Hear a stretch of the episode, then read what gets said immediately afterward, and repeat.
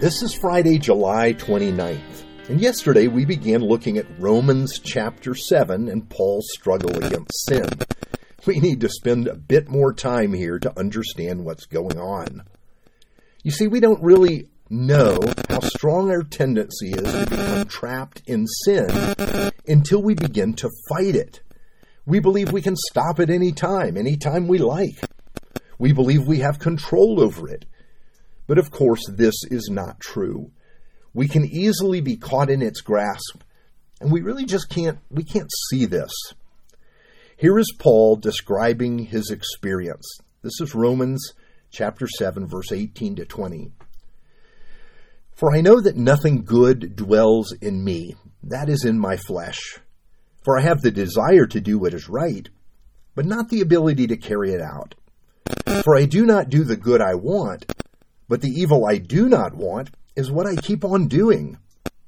Now, if I do what I do not want, it is no longer I who do it, but sin that dwells in me. Now, Paul is strong. He's a man of determination and willpower. He's been able to accomplish so much in his life. But what he says is, he's no match for the sin that is at work in him. Now, here is something strange about his confession. He speaks of sin as having a power that sounds like a power all its own. Sin dwells in him, sin masters him, sin controls him. Sin blocks his effort to change his life.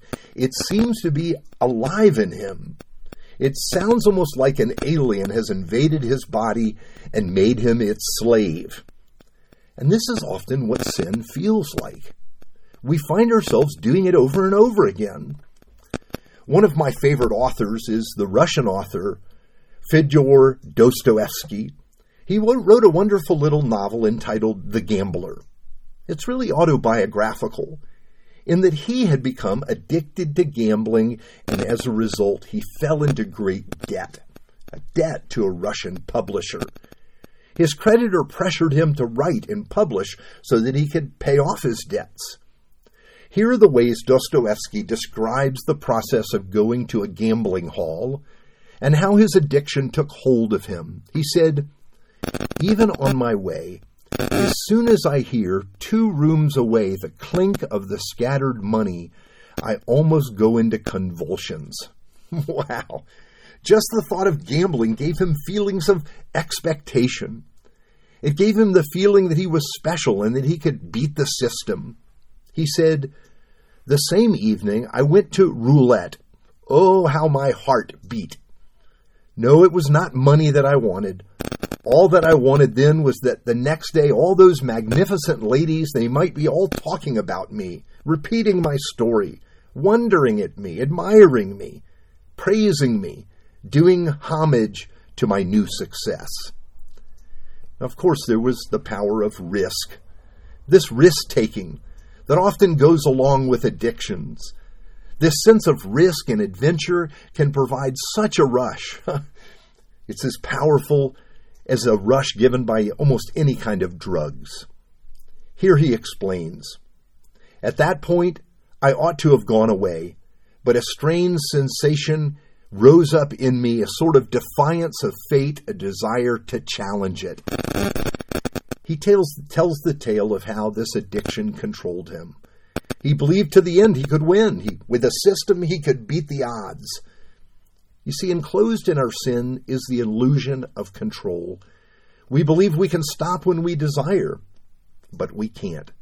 There were immense negative consequences. He fell into great debt. At one point, Dostoevsky had to flee the country for protection. He was in exile trying to get his life together and settle his debts. His failure to control his addiction produced boatloads of guilt and shame. He could see the trouble he brought upon his wife by his gambling. The weight of his weakness made it difficult for him to do his work. Along the way, there were desperate measures that he undertook to keep the habit going. This book is fascinating because he is writing about what he himself lived. He explains how sin captured his heart and how he could not free himself from its grasp. And this is how Paul talks about the power of sin in our passage for today. He believes he can do what is right, but he can't.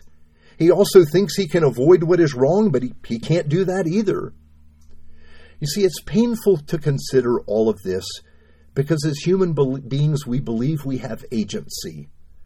We have the freedom of our choices, we believe. But here's the way it works. In truth, when we enter into an addiction, we've already made our choice, and it seems almost um, impossible to unmake it. Here's the beautiful way that Paul ends this section of Scripture Wretched man that I am, who will deliver me from this body of death? Thanks be to God through Jesus Christ our Lord. That's Romans 7, verse 24 to 25. He says this trap becomes a living death pulling us down, but the good news is that what we are powerless to do, Christ Jesus does for us. He can and he does deliver us. And this is what we'll look at more at more at tomorrow. Let's pray together. God of all grace, you are so good to us. You pour out your power on us when we're weak. You break for us the chains that hold us.